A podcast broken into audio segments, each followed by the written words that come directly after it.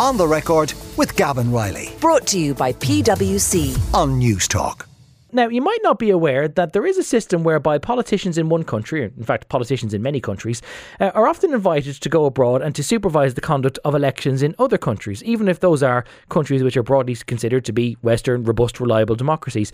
Senator Pauline O'Reilly was part of the Irish delegation that was in America this week to supervise the conduct of the US midterm elections, and Pauline is with us in studio. Um, a lot of people mightn't think that well they might think it after the scandals of recent years but they might think that like western mature democracies didn't need to have international supervisors so how does it come about that you end up being a supervisor in another western country supervising their democracy Yeah, I mean, I, I, it would have come as a surprise to me as well up until up until the last few years, I suppose, in my involvement in politics. Um, and there were certainly some raised eyebrows within the states. Hmm. Um, what were we doing there? Didn't they have the best democracy in the world?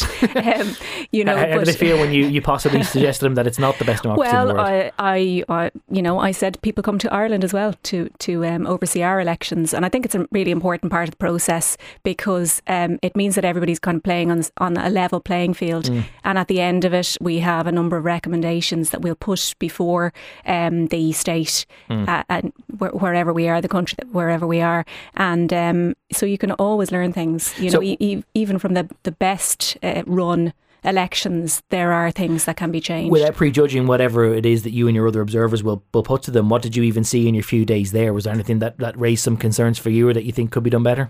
Yeah, well, I mean, we were there for uh, we were there um, for a good few days in advance of the election as well, and we do interrogate, you know, what's the kind of spending, uh, the kind of political advertising, and obviously the spending has no limit in the states, um, so it's it's a massive issue there, and money pouring in from from others outside of the political system Yes. in order to lobby essentially. So I think that what we'll find in the recommendations uh, in common with with previous recommendations from our organisation which is a an organisation of 57 countries is that there's way too much money floating around in the states but the argument there is it's unconstitutional to, 'cause to, it- to stop that. It's a tricky thing to, to balance, isn't it? Because you might come at that with your sensibilities from other countries, but then they're going to say, well, you know, what do you know? Because, well, it's our constitution and we'll run things however we like. And they're not, they're not likely to give too much credence to recommendations from the likes of you, would they? Well, um, in, in this particular in that particular instance, they may not because they will say it's a constitutional issue and they'll say it's related to the First Amendment. Um, in other countries, it does it, they do change things on the basis of the recommendations because they want to be seen as being democratic. And I think particularly in you know countries that would hope to come into the EU, for instance, they will make changes on the basis of the recommendations. Um, but actually, you know, overall on election day, everybody was very professional. Everything was very calm in the polling stations, which you may not see, you may not think um, was the reality when you're looking at it on TV from Yeah. from afar. You'll think you know you, you have a tendency to think of them as fairly f- frantic places in the states.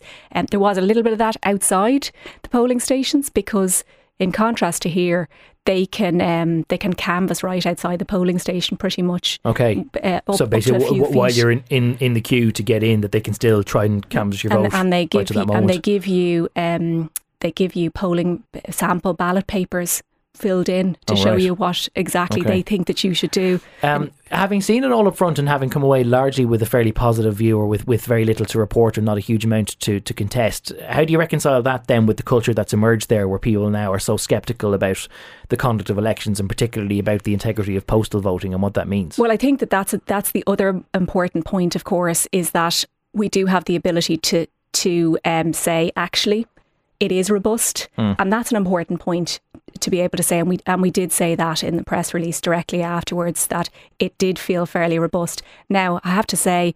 I was surprised halfway through the day at some polling stations, and they were saying turnout's really high. It's fifteen percent at this stage.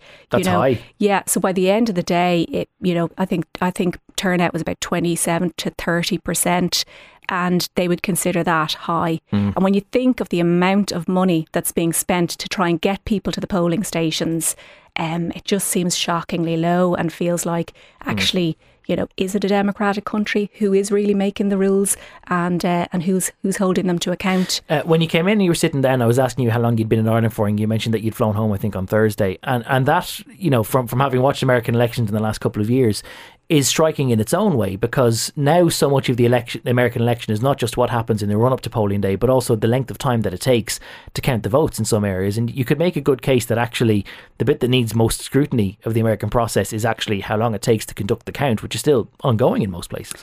Yeah, I mean, they have a system there where you fill out your ballot paper and you go up to a machine and you feed it into the machine and you can see the count on the machine Yeah. of how many ballots are in. So you can see it ticking up as the people are putting them in. So I suppose that gives you some assurances. It, it doesn't, um, there's no tally system, I suppose, Yeah. which we'd be very used to. And I was saying I was in Hungary earlier this year as well for election observations. And um, again, clo- closed system. The doors are closed unless there's somebody in there. There's nobody observing it neutrally, and so. So it's not like the Irish situation where like you've got Irish- people piled yeah. into the RDS. that There's, Exactly. there's no one in the hall. Exactly. Yeah. So really, a lot of the observation in these countries is over the process on the day. Um, and there are some things that, that you'll see. I mean, problems with polling stations maybe not opening on time, people leaving the queue because the queue is too long. Those kind of things Mm. are things that you might observe. Um, but they have done everything that they can to ensure that people can vote. Like you can drive up, and everybody drives to the Yes, polling yeah. stations there. Uh, you can drive up and park alongside the curb and call somebody out to come and collect your ballot.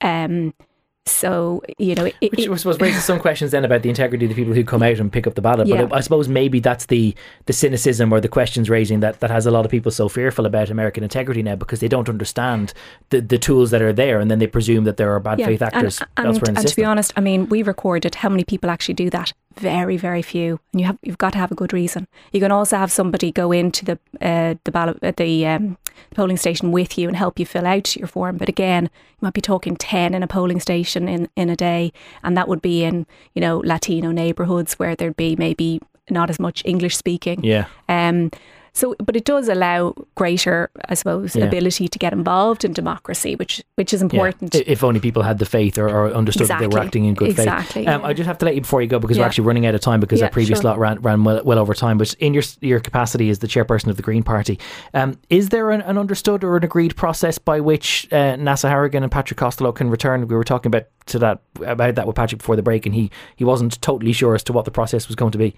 Yeah, I mean, my understanding is that that they it's they apply, and um, we're looking forward to having them back. So I, I don't anticipate any any problems from that point of view. And I think last time I was on, I also Mm. said looking forward to having them back. So they're valued members of the party. And, and as the chairperson of the Green Party, you have any concerns about the uh, coherence of the coalition on matters like CETA if you have people like Patrick who are open critics of it alongside ministers who want it passed? Look, I, I think that um, I think the Patrick covered covered it quite well actually when he said that you know when you're in coalition, um, there are a lot of things that the other parties have to vote for that um, are core to, to, to your values and that are in the programme for government. And likewise, the reverse is true. And I think there's an acknowledgement there from everybody Okay. that that's part of the system in which we live. All right. Uh, Senator Pauline O'Reilly, thanks very much for coming in to join us in studio to talk about your supervision of the American elections. Pauline O'Reilly, their chairperson of the Green Parliamentary Party. On the record with Gavan Reilly. Sunday morning at 11. Brought to you by PwC. Great minds think unalike. Different skill sets, diverse opinions. It all adds up to the new equation. On Newstalk.